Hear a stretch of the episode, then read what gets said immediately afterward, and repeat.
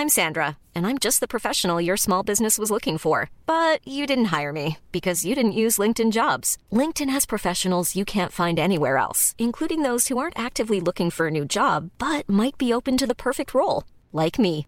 In a given month, over 70% of LinkedIn users don't visit other leading job sites. So if you're not looking on LinkedIn, you'll miss out on great candidates like Sandra. Start hiring professionals like a professional. Post your free job on linkedin.com/people today.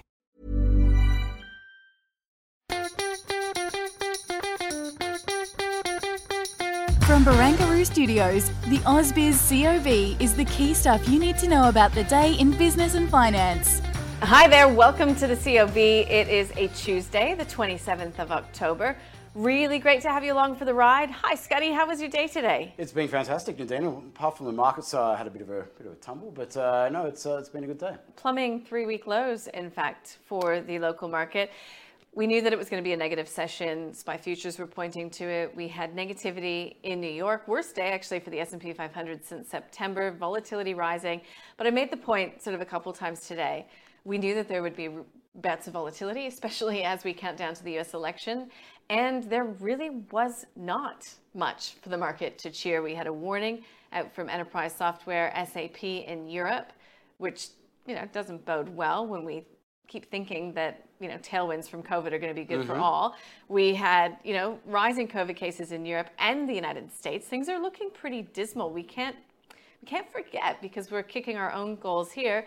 And stimulus is dead. Joe Biden himself saying that they'll get a deal done after the election if elected. Yeah, it's uh, Buckley's and none. It's uh, somewhere between that uh, for the chances of a stimulus deal being agreed before the uh, the election now. But I think the markets had already come to grips with that a little while ago. But uh, yeah, you mentioned that, and I think the markets are starting to get to the uh, no, concern again about the potential for a contested outcome. There was a lot of optimism flowing through last week about you know a Democratic clean sweep, the the blue wave it's been described. But uh, Trump, as he's uh, as he's done back in 2016, appears to be you know really trying to go and re-energize his base.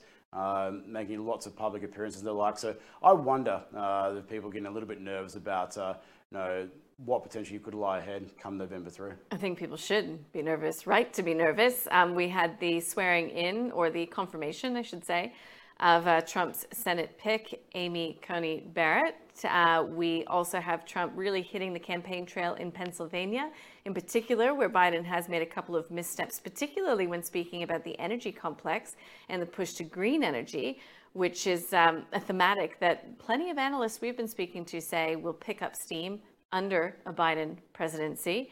So, yeah, it is truly, truly a watching brief. Also, though, we've got US earnings season kicking into high gear. A lot of those tech names reporting a little bit later in the week. High expectations. I mean, high expectations built into the share prices, and we can draw that line to our own tech names here in Australia.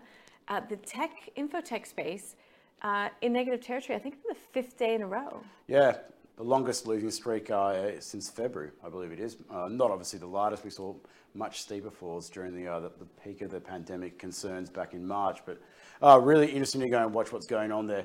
Uh, so many different factors at play. Like a lot of temporary factors have been helping to go and juice the earnings at these companies. Um, people being forced to stay at home obviously help the e-commerce channels and the like.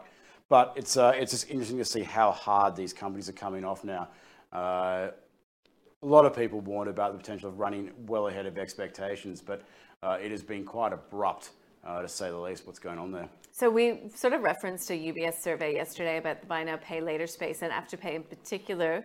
Um, a lot of our listeners potentially uh, have not had a chance to read that report. You've written about it in the newsletter today. Uh, we all know that you're not a huge fan of the buy now, pay later space. Um, that UBS survey, I read it in more detail after the podcast was recorded yesterday, but um, did it help inform your view or change your view in any way, Scotty? Uh, certainly didn't change my view, confirmed my view, uh, particularly about the near term. I know there's a lot of uh, you know, longer term questions about uh, the regulation of this particular sector and whether they should be described as credit providers and be regulated as such. But just from a, a nearer term perspective, uh, one thing I've been really watching along very closely has been uh, provisioning and, uh, and growth. And I always suspected that the role played by stimulus payments, both here in Australia and also around other parts of the world, other major markets where buy now, pay later operates, uh, helped to juice spending and go and suppress bad, le- bad debt levels that would normally be the case. And this UBS survey essentially backed up my, uh, my concerns there. Uh, so talking about, I know that uh, more than half of people who use the service uh, were talking about, you know, they spent more through those platforms than that otherwise would have been the case. And around about 60% of those same people who use buy now, pay later uh, services during that period were talking about they would have defaulted on their payments had it not been for JobKeeper uh, payments. Uh, only one very small snapshot. Uh, there was also very uh, interesting revelation that uh, when it came to superannuation early access, three and a half times more likely buy now, pay later uh, users were to go and access that than non-users. So I put that all together, and uh, it tells me that the concerns that I have about basically giving a false impression of the strength of uh, activity and, uh, and, bad debt charges at those areas uh, come to fruition. And so I'm really intrigued to see what's going to happen once those stimulus payments are wound back, particularly when we get into I know the second half of FY21. Uh, I think it will be a real informative time, to say the least. Okay, well, there's always a opposing view, and uh, we did speak with a couple of guests today about buy now, pay later. One, Emmanuel Datt of Datt Capital. He is very, very uh, pro Afterpay in particular. Um, he says, look, it's um, it's the market leader, it is the incumbent, and it will do well. If you'd like to listen to that, you can access it via our website or via the app.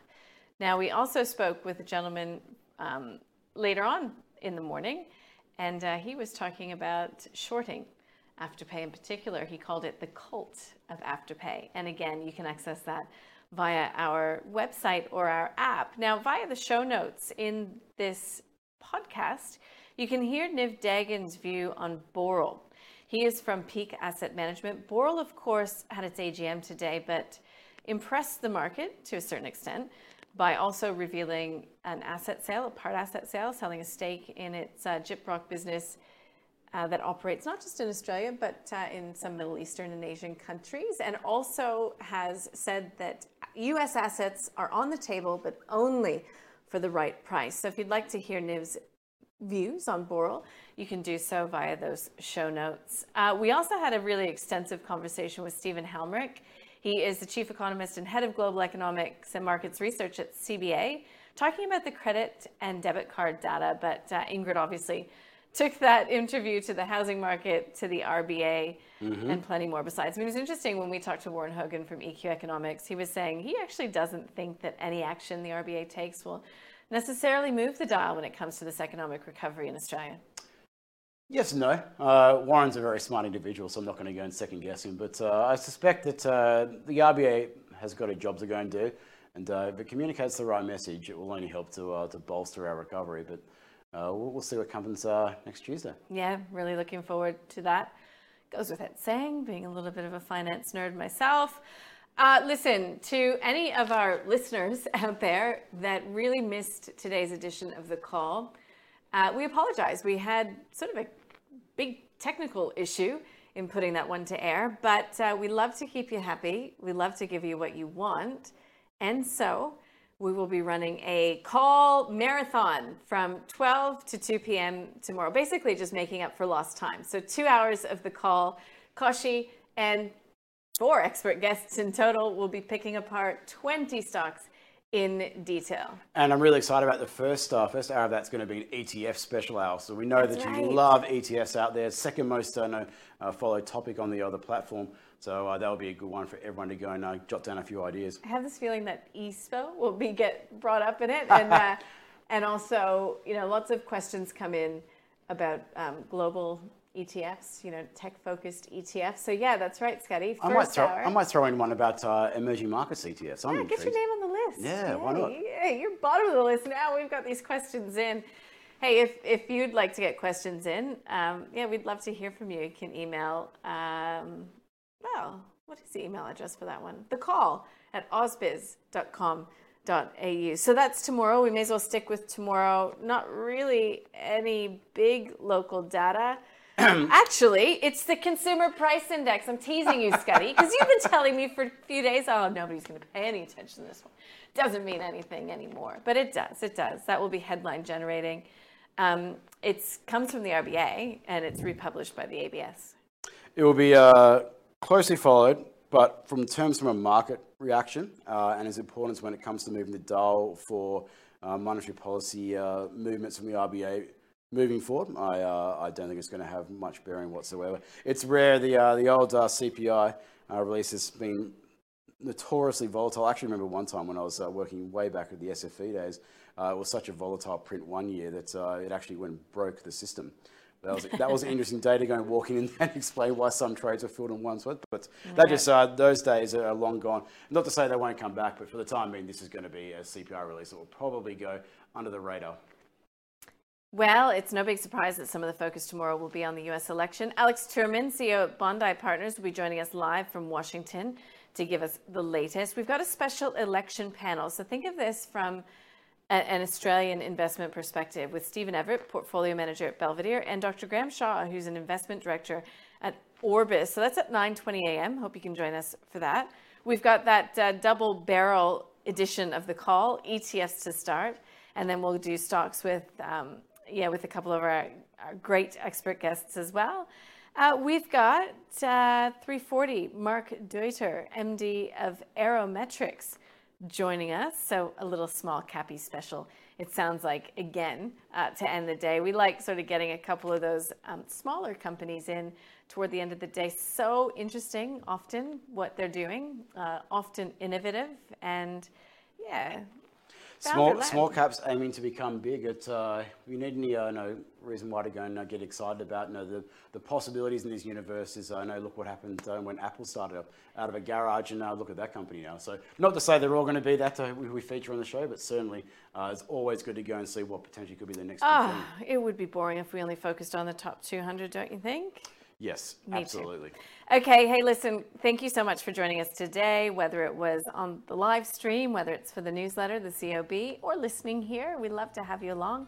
Scotty, uh, tomorrow, Wednesday already. I'll see you then. Yeah, sounds good.